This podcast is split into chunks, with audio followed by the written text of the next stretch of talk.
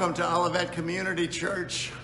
Got lawnmowers going on outside and sun shining in the late Saturday afternoon windows here. We found out just a few hours ago that for everyone's protection, we needed to um, to go virtual for a couple of weeks, and uh, we're so grateful uh, for those who helped us get the message out to our flock, and also then who worked like banshees to be able to get this um, message to you.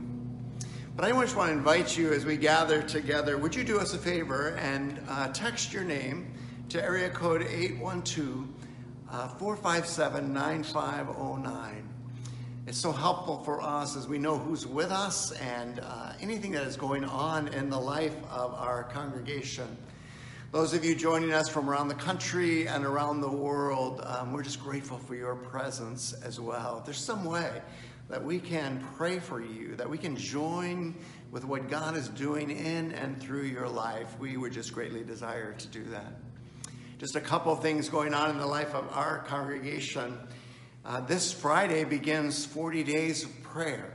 And we had a book that we prepared for you, but we're unable to get it um, this Sunday because of the COVID situation. But, but we will be posting on Olivet's site, and I believe also on Awaken Evansville site, daily um, prayer devotions to help think through the different aspects of our society and to pray, pray for God to be glorified and honored through this whole uh, 40 days leading up to our election.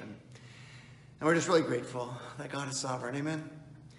Um, he's not surprised by any of the circumstances we find ourselves in, and He is moving.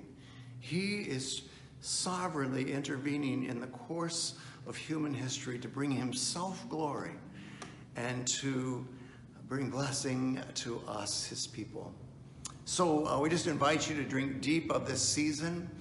Uh, I'll remind you that just immediately following our online worship today, you may join uh, other uh, small groups that are getting together virtually and opening God's Word together. Also, midweek, we have at least three other opportunities midweek for women or men or both to get together uh, and open God's Word together. So I just invite you to drink deep. Believe uh, that God is going to use this special circumstances for His glory. Wanted to let you know that there's a couple people in our congregation that you can be praying for. Um, both uh, Andrew and Barbara Sokup have um, have been diagnosed with COVID and are expressing uh, symptoms talked with Andrew this morning, and he is um, he is uh, grateful that the symptoms are not as severe as many have experienced. Barbara's are a little bit more, but she is uh, like a trooper, um, bearing up and, and, trusting God through that. Um, Dave Heerdink, also uh, one of our elders and uh, one of the members of our worship team, has contracted COVID, and and uh, Dave, our hearts and prayers are with you and just look forward with joy to God glorifying Himself through your healing. We uh, remember, uh, many of you are wearing on your wrists uh, a bracelet that says Riley Strong. We remember one of our youth, Riley, who is beginning tomorrow uh, a second round of chemotherapy in Indianapolis. And, and uh, we want to be lifting him up and asking God's blessing on him and his extended family as well. And then this week also, uh, we just covet your prayers for another uh, one of our members, Donna Cully, who will be having surgery on Wednesday. So um, let's just be the family of God, shall we? Let's just lift one another up and and trust one another to God during these um, critical days. Pray with me now, would you? God, thank you that you are sovereign. Thank you that your word um, never returns to you void without accomplishing its purposes. Thank you that that you have left behind on this earth a body to represent you, to be the visible manifestation of the invisible God.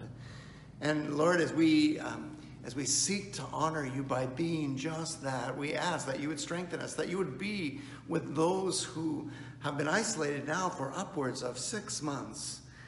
Um, God, for those who um, have been apart from their families and from our church family, we just pray your presence.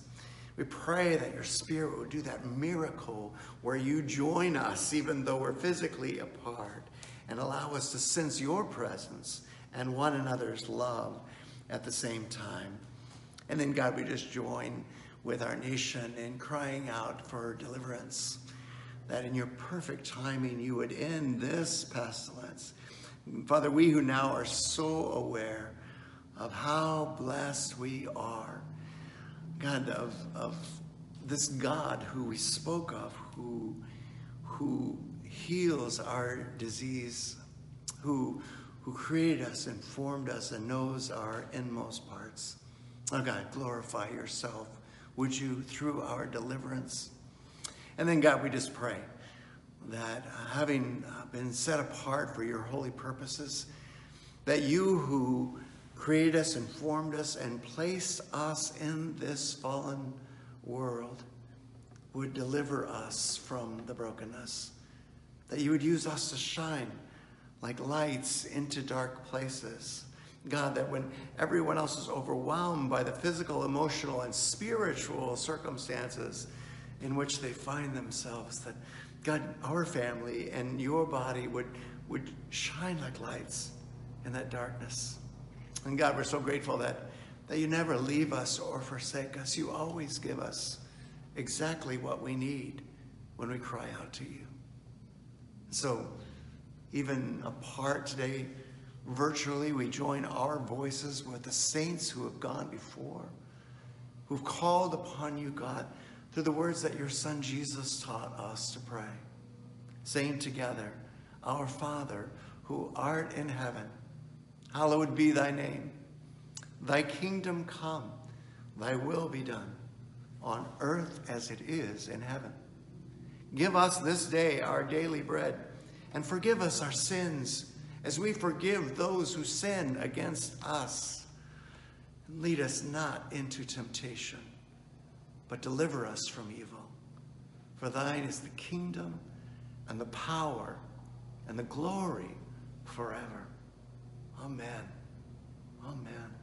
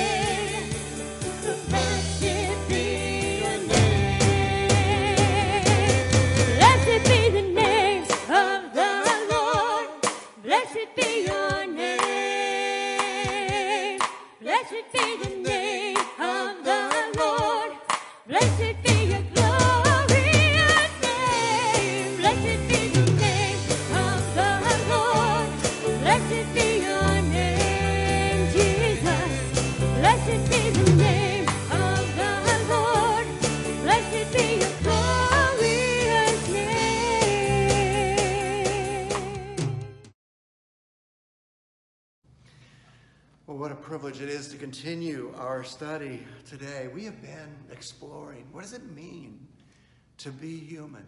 Oh, we can we can speak into all the biology of it. We we know the physiology of it and, and the science behind it, but there there is something more in, in this magnificent creation that God has made called humanity. There's, there's something more, and it's, and it's, it's not just a formula or an algorithm. It's, it's, it's not just material. It is, it is something beautiful, something magnificent, something even artistic. And in, in the midst of all the craziness, in many ways, recognizing that we've lost our way as people, we've lost our way as a culture. We no longer know what is right and what is wrong, what is true and what is false. And in the midst of all that, we've gone back to the very beginning. We've unashamedly said, we're going to we're going to trust God's word to speak into our circumstances. So over, over these last weeks, we've studied together the art of being human as God created us. We've been in Genesis 1 and Genesis 2 and Genesis 3, exploring the magnificence of the pinnacle of his creation, humankind. But today we want to go back and, and say, what does it mean to be human? What are, what are we created now to be and to do? We've, we've spent a little bit of energy on that already. If I were to ask you, what are we created to to do, you would probably quote the first question out of the Westminster Shorter Catechism to me. You would, you would say, Our purpose is to glorify God and enjoy Him forever. And you would be exactly right. But what does that look like? Especially in a, in a fallen world. What does it look like to really rejoice in God? To really glorify Him through our lives. To continue that discussion today, we're going to go back to Genesis. We're going to go back to the original created design. Over the last few weeks, we've been exploring both the beauty of God's creation, but also the horror and, and the difficulty of the fall. But today we're going to go back to humanity in particular. And these last couple of weeks of our study focus especially on on how do we live this life that God created us to live. And I'm going to take you back to a familiar passage. We are in we are in Genesis chapter 1 beginning at verse 26. Open your ears and your heart, would you, to the very word of God. Beginning in verse 26, then God said, this is six days into creation, when everything has been perfectly prepared for humanity, then God said, Let us make man in our image, after our likeness, and let them have dominion over the fish of the sea, and over the birds of the heavens, and over the livestock, and over all the earth, and over every creeping thing that creeps along the ground. Last week we learned what one of those was, didn't we? Verse 27 So God created man in his own image. In the image of God, he created him. Male and female, he created them.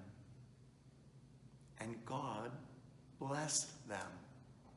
And God said to them, Be fruitful and multiply and fill the earth and subdue it and have dominion over the very things he just mentioned over the fish of the sea, over the birds of the heavens, over every living thing that moves along the earth, right?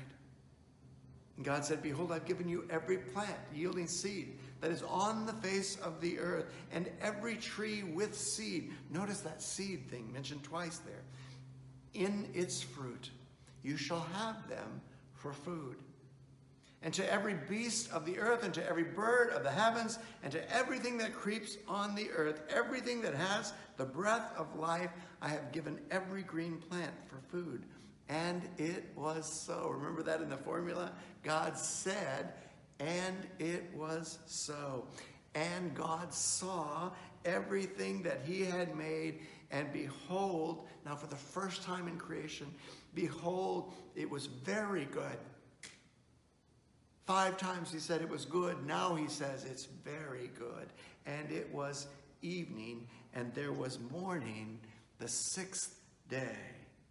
Now, while you're there on your phone or in your Bible, just look over. We're going to pick up uh, a section of scripture from Genesis chapter 2. Remember, when we looked at Genesis chapter 2, we saw it was not in conflict with chapter 1, it was, uh, it was zooming in on the, the last half of the sixth day when God created humanity.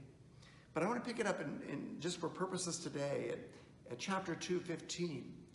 The Lord God took the man and put him in the Garden of Eden, look at this, to work it and to keep it. To work it and to keep it. The very word of God. Thanks be to God. Well, it's our great privilege to be able to open God's Word together and to explore it together. But let me pray one more time as we begin together. Can we do that? Oh, God, my, my heart is heavy even as, as I open your Word um, today. God, I, I'm mindful for those who are in such great need, not just in our family. Our, our family is a microcosm of the larger world. There are so many so many who need a physical touch from you. There's so many who, who need emotional healing from you, God. We're broken. We're broken and we need you.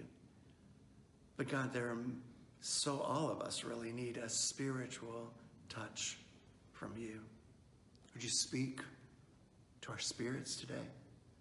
God, I pray that the words of my mouth and the meditations of all of our hearts would be acceptable in your sight, O Lord, our rock and our Redeemer. Mm, amen. Amen. Well, if you could do anything, what would you do? I'm really thinking in terms of um, doing something with your life that would have significance. You see, I think what we do is central to our humanity. Oh, I know I, I myself have said over and over to you, um, who you are is critical, and that's absolutely true. But I don't think, I don't think that that's in contrast to what we do. I think that what we do flows from who we are. Does that make sense? What we do flows from who we are. But if if there's never any action, uh, there's never any activity of our lives as a result of who we think we are, are we really what we think we are? That makes sense? Um, what we do flows from who we are. Well, when I when I think about our lives, where do we spend the majority of our time? What roughly a third of it is sleeping. And I'm not making fun of that. Believe me, I I just rejoice I usually go to bed around 11 when I'm able to rest. We're going to explore all of that next week together. I'm so grateful for that. And, and healing happens in, in our rest and in our sleep. But, but when you look at the balance of our life, the other 16 hours of our life, the bulk of that is spent for many of us in work, isn't it? In, in our life's occupation, right?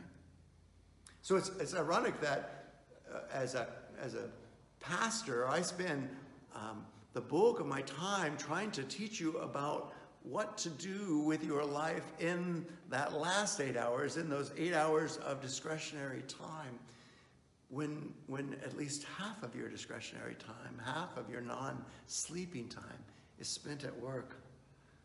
I realized this um, um, a year ago and, and began praying that God would uh, allow me to, um, to spend time with non believers in their workplaces. Our session was very gracious and granted me a couple of hours a week to, to um, work in the marketplace, to, to spend time with those of you who spend a third of their lives at a workplace. And I have found that so fruitful on the one hand, um, so refreshing to begin to explore the possibilities of what God could do with one third of our lives, right? But I have to tell you also that it has been heartbreaking to some extent. Well, I'm thinking of one gentleman in particular, I'll call him Fred, that's not his real name, who, who I got to spend time with last week. And, and, uh, and every question I asked Fred, Fred, so excited that you're working here. What, um, what brought you um, to work here? And Fred said, well, I needed money. And, and I said, so it's not really, um, this isn't your, your sense of what you were called to do with your life. And he goes, No, it's just a job. It's just a job. My heart kind of broke because I thought Fred is going to spend a third of his life hating what he does, spending it just to get money so that he could do what he really wants in that free time.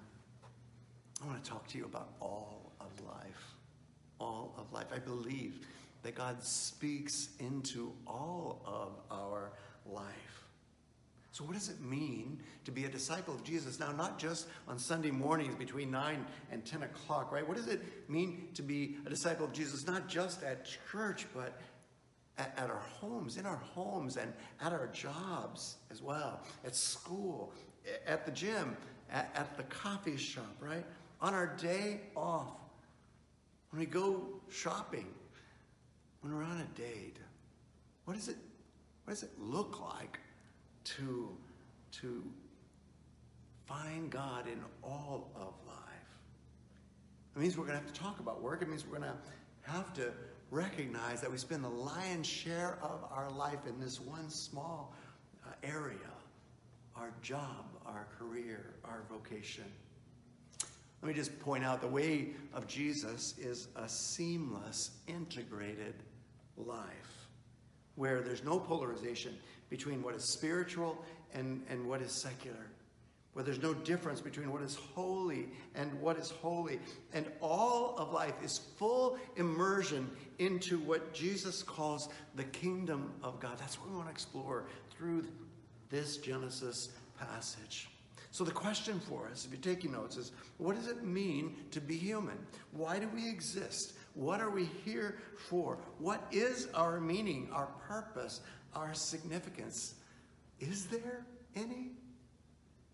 Every every religion or form of spirituality, right, comes up with some kind of answer to these primal ancient questions because we're all born with them, right? That's part of our created being. We're born with this haunting question in the back of our minds why am I here? Well, what if, what if the answer was right here in front of us, sitting on the coffee table in our living room, or maybe dusty on a shelf on our bookshelves? What if the answer was there the whole time? In Genesis 126, we read, Then God said, Let us make man in our image, in our likeness, and let them have dominion. Let them rule. Let them, I like the NLT, let them reign, right? God is inviting you to partner with Him in His purposes. And, and the language that He's using to describe that partnership is, is the language of kingdoms and kings and queens, right? We are his vice regents, placed strategically to have dominion over his creation. In our Genesis 2 passage, which is, again, this in depth look at the second half of the day of creation, we read, The Lord God took man and put him in the Garden of Eden to work it and to keep it. So, so what is our purpose, right? Let me just pick up, if you're just joining us this week, let me pick up a couple thoughts from previous weeks. We've seen that one of God's purposes for us is to be uh, this his representation, a visible representation of the invisible God. We're to be his icon, to be his statues. Do you remember that? We're, we're to be the exact representation or representation of his being in the world today. But here, we see today that you and I were created also to have dominion or to partner with God in reigning over the earth. That's our meaning. That's our purpose. That's why we exist. Let me press pause for a second. Last week we looked at the fall and we saw that there's this very real presence of evil in our midst. And, and, um, and we talked, the last couple of weeks really, about the strategies of the evil one. Last week about how to overcome the evil one. But can you see here why this is such a struggle, right? There is another one who wants to reign on earth. Revelation 12, remember that? Um, verses 10 through 12 talked about Satan being cast out of heaven and cast down to earth. And do you remember those words in 312? But woe to the earth and to the sea because the devil has gone down to you. He's filled with fury because he knows his time is short. Why is it such a struggle for us to live out our purpose? Because there is one here, Prince of the Air, who is, who is uh, attempting to reign over this earth, the very thing that God charged you and me to do. Right? So, so it's no surprise that this is a difficult journey. It's no surprise that, that we struggle to fulfill God's purposes for us. But let's explore it, if we can, a little bit together. Let's let me ask you this. Why? Why do we work? Right? Well, to explore why we work, let's ask you, why do you work, right? The mantra of our culture is I work to live, right? And I want to I want to just parse out for a second a couple of, of um, thoughts, and I'm thinking about my friend Fred here again. A couple of synonyms we use to describe work that really uh, betray a completely different perspective. Those words are job, career, and vocation, right? What is a job? Well, in my conversation with, with Fred, what I discerned was that he understood a job to be something that he did to make money so that he could pay for the things that he needed, right? And, and I know some of you use the word job for a much larger picture, but I want to I wanna try and express some concepts to you. And, and, and so, at its very core, a job is something you do to get the resources to do what you want to do. A career is, is different, isn't it? A, a career is kind of a longer view, something, something that not only provides for me the resources I need for today, like a job, but, but also uh, provides resources for a time when I'm no longer learning. I'm thinking, uh, excuse me, not no longer learning, no longer working.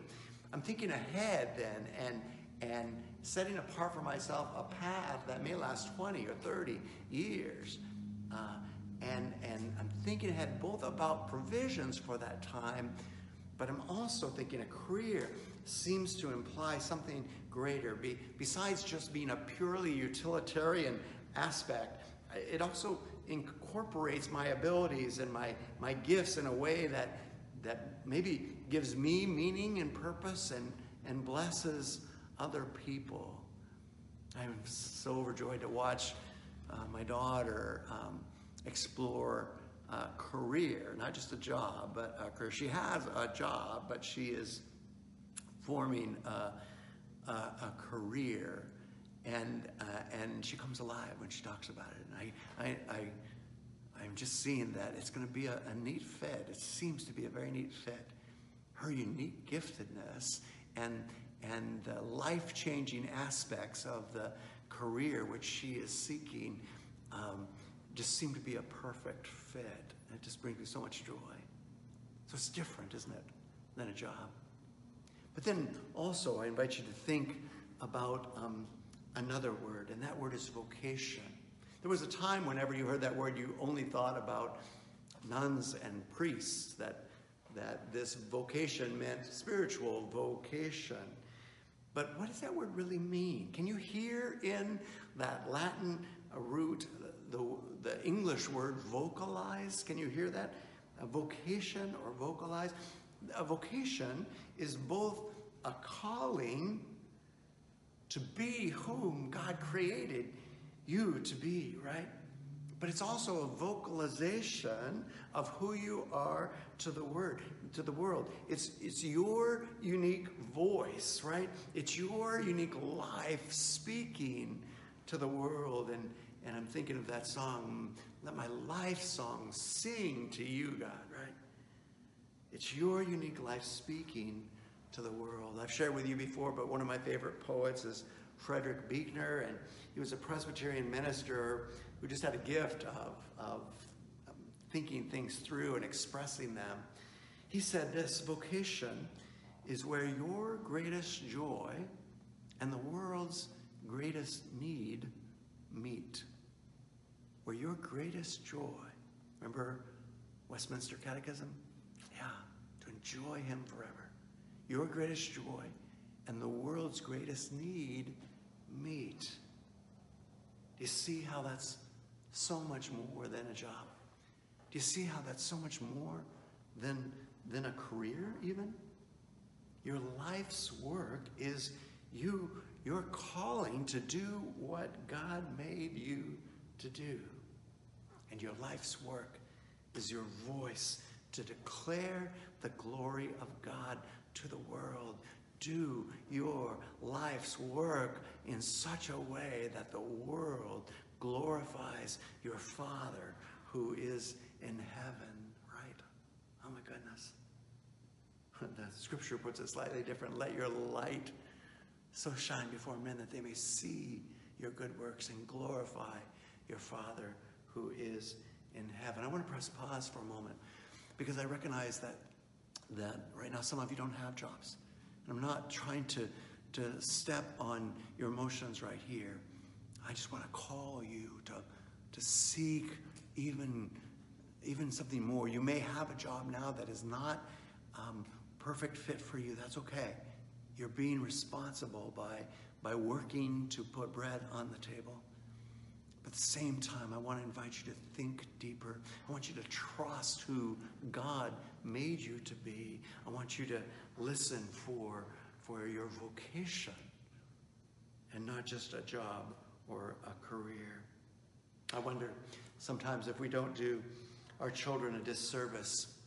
I know I'm going to step on some toes here, but follow me for a second. I wonder if we don't do them a disservice when we say to them, you can be anything you want to be, right? Because what it does is put them at the center of their universe. And, and that's not what Genesis says to us is true, right? Here's the reality you were meticulously designed and formed in your mother's womb to this unique creation, this miracle, this, how does Paul put it, a masterpiece, right? And, and, and God created you to be that masterpiece. And, and so if you suddenly decide you want to be something else, I'm stepping on my own toes here. If you suddenly decide, God, I don't trust you and, and I'm going to do something different, then, then you can get a job and you can spend 35 years of your life doing that job and, and then you can retire and and do whatever you want to do for fun, right? But you would have missed God's purpose for your life. What if instead we affirm to our children, you, you are a beautiful creation of God. Oh my gosh. Oh my gosh. I think the Holy Spirit's telling me that some of you have never heard that. You have never heard that from someone. I don't want to even try and replace your father or your mother or your significant other. I, I, but I do say confidently from your heavenly Father, you are a beautiful creation of God, right? You are. Own that. Own that. Let that be the foundation from which your life springs, right? You are a beautiful creation of God, and He has uniquely enabled you and gifted you with skills and passions and abilities that only you can give to the world, right? Only you can give to the world. So let me walk with you today as you discover and, and open your heart and mind to whom God created you to be. So, vocation is not so much something you choose, right? I think I'll be, well, I did this. I think I'll be a mechanical engineer. Two years later, I think I'll be an engineering geologist. Two years later, God, this is not who you created me to be. I don't trust you.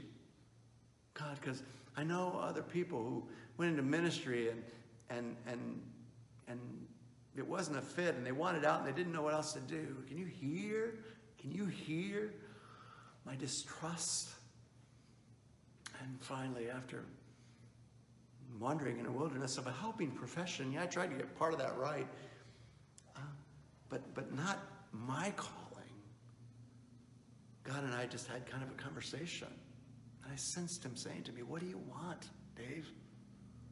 I've been speaking to you for, at that point, three years, and you're not doing it. What do you want?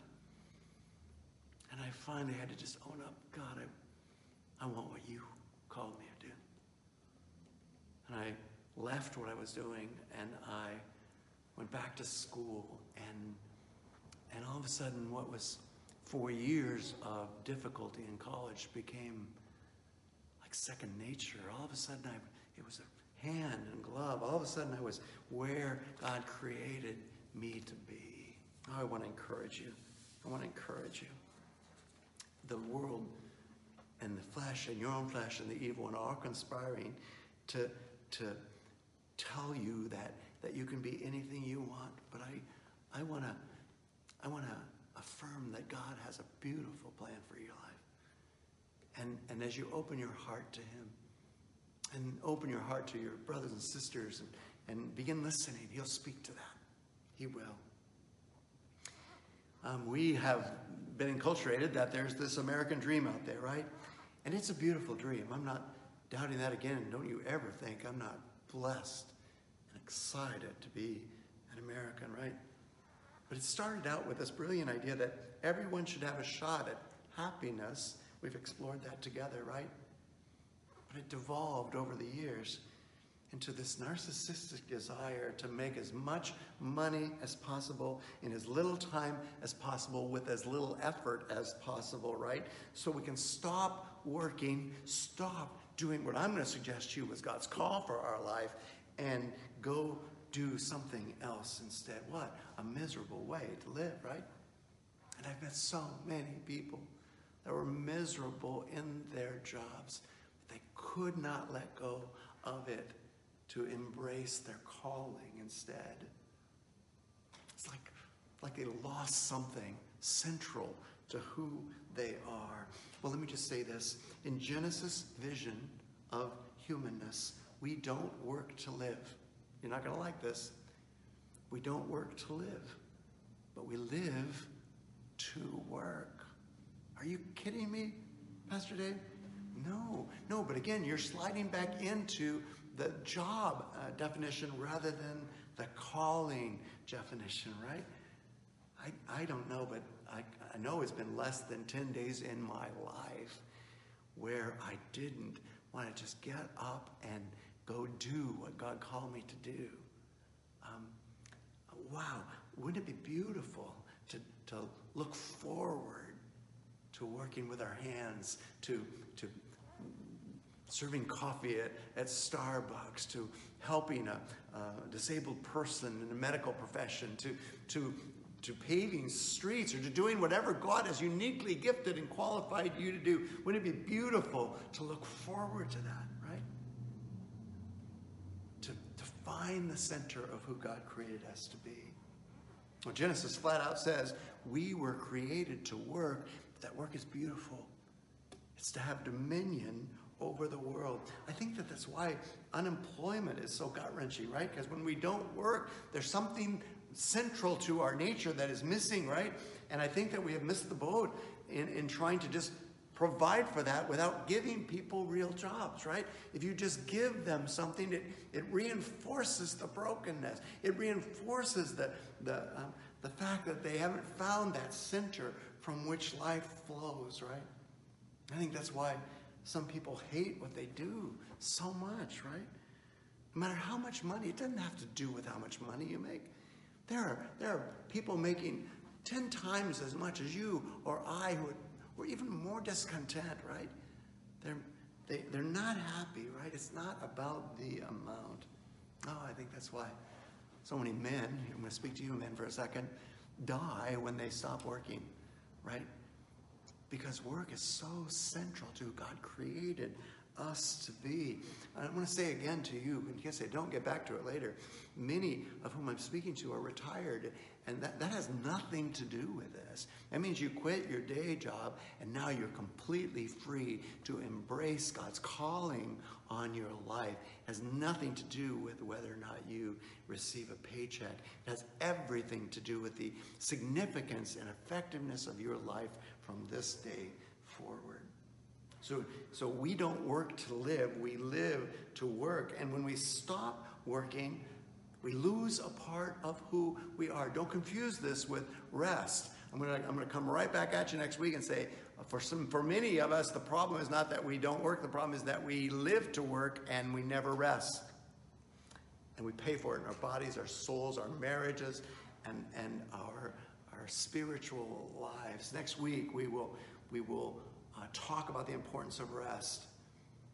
But, but I want to understand today that the passages we are looking at happened before the fall. Work became very difficult for Adam um, as a result of the fall. But work was given to him as a blessing, as a gift, even before the fall. So, what does it mean to work? Or let me flip that how can we make our work meaningful? In our passage today, we saw six powerful words that help us understand this idea of meaningful work. And each word or, or idea would be worthy of so much more exploration. I just really invite you to do that. Open up Genesis, find one of these words, look at the cross references, use it in your daily soap study or your small groups.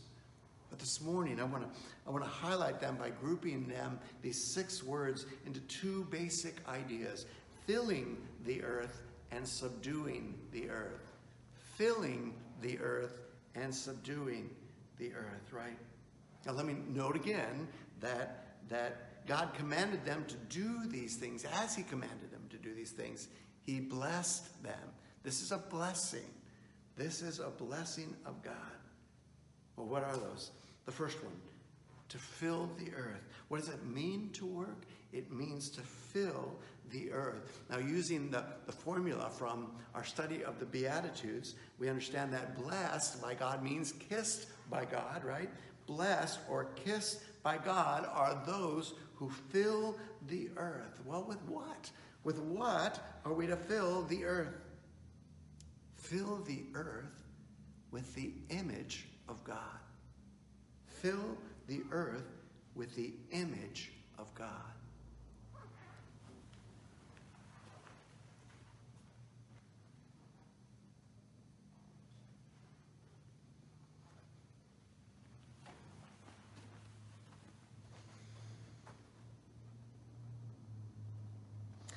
Genesis 127 said, So God created mankind in his own image. In the image of God, he created them male and female. He created them. I, I, I don't want you to miss this. A part of God's mandate for us is to fill the earth with representations, with, with little um, God representatives. God's purpose for us is to fill the earth with people. And, and again, I, my heart breaks because I know, like Karen and I, some of you struggle to have children. Some of you have not found a life a partner yet, a mate, uh, the husband or a wife who, who can uh, join with you in this beautiful thing of God. That's okay. It's worth waiting for. It is worth waiting for. But don't mistake this. Uh, I know that, that it's tempting to say, well, we should do our part for overpopulation and not have children. Well, what will happen? Then there will be uh, an increasing population, but there won't be Christians represented. There won't be little followers of Jesus. There won't be little representatives of God in there because, because um, we didn't answer and fulfill this part of the mandate. So, so fill the earth, right, with the image, the representation of God, with followers of Jesus. I'll pick up both the, the children aspect of that, but also our spiritual children aspect of that in a moment. But also fill the earth with the knowledge or the experience of God. Isaiah 9:11 says, "For the earth will be filled." This beautiful vision of, of glory. The earth will be filled with the knowledge of the Lord as the waters cover the sea. Isaiah 9:11. Well, how are we to fill the earth? He tells us in three more words, right? Blessed or kissed by God are those who are fruitful, right? This image that appears, what, 168 times in Scripture of fruitfulness. In other words, one, one um, entity that has within it the seeds of hundreds more, right?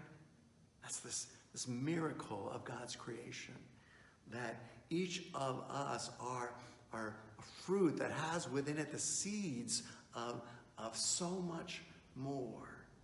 But I want to suggest to you that there's two aspects of that. One is inward and one is outward. The inner, inward part is the inner fruit of righteousness or right relationships. Um, Galatians 5:22 is such a familiar passage for many.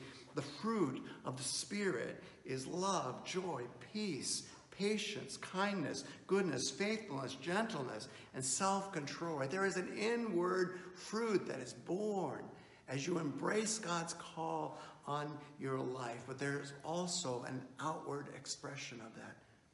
In other words, not only will you be transformed on the inside, but God will use you to transform others. There's this outer fruit of discipleship. Remember the Great Commission?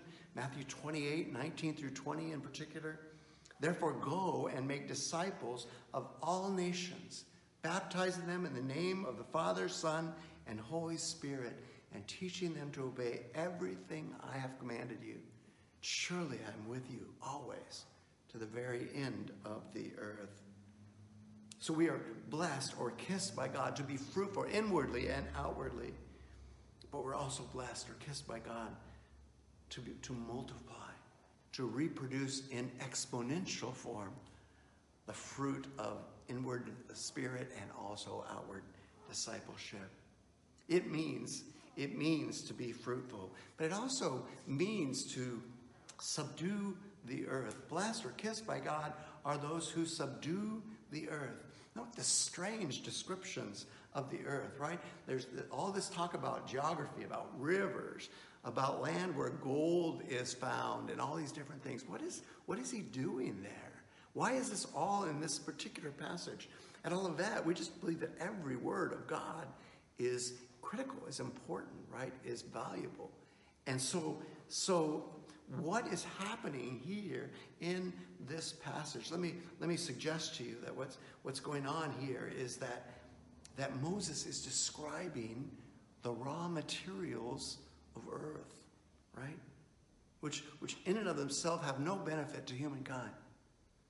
But if we will work them and steward them, take care of them, Genesis 2, right? Then, then God will use us to multiply the blessing and the benefit through them.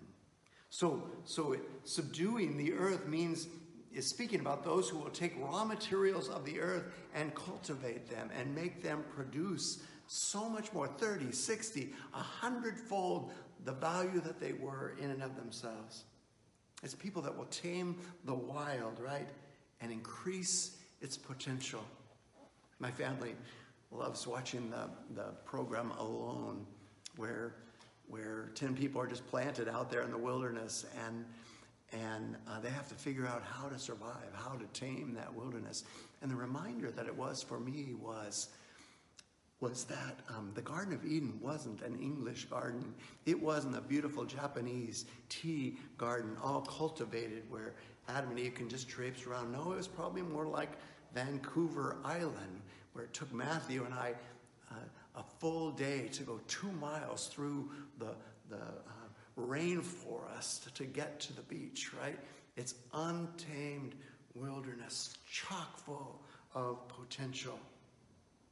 God is inviting us to tame that wild earth, to, to, to bring its potential to fulfillment. But it also speaks of those who take the raw materials of earth and create culture.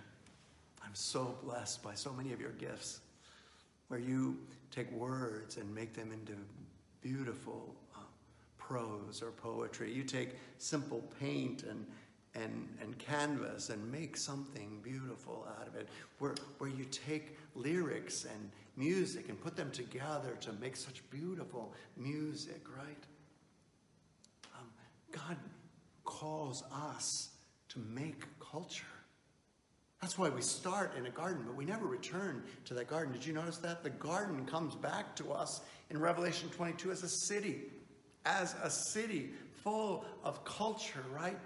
full of the glory of the Lord with buildings and relationships and, and structures and meaningful labor. Heaven isn't sitting on a cloud and, and, and strumming a, a, guitar, right? Or a harp. Heaven, heaven is earth uh, beautified. It is, it is people marrying and having children and, and, and people glorying in who we were created to be. I, I have to stop myself because because Jesus said explicitly that there won't be marriage in heaven. There will be meaningful, meaningful uh, relationships and meaningful work. We don't just retire in heaven. So I want to encourage you. Worship is not something we do at 1026 Oak Hill Road between 9 and 10. No, the same word, cultivate and culture come from the word for worship, cult, right? It's a good word. It has bad expressions when you false worship, but it's a good word. And what I think God is saying to us is that work is not something different than worship. In fact, work is worship, but it's done for the glory of God. So don't settle for less. And don't and don't retire and, and say, I'm done. I'm just gonna, I'm just gonna sit on my hands. No. Right now, whether you're preparing for a, a lifetime vocation or in the midst of it, or whether you have ended your labors for resources and now are completely free to serve God full time, um, let's, let's worship God through our work. And then whether he comes tomorrow or whether he doesn't come for 10,000 years, it won't matter. It won't matter because we have brought his kingdom to earth now. Amen.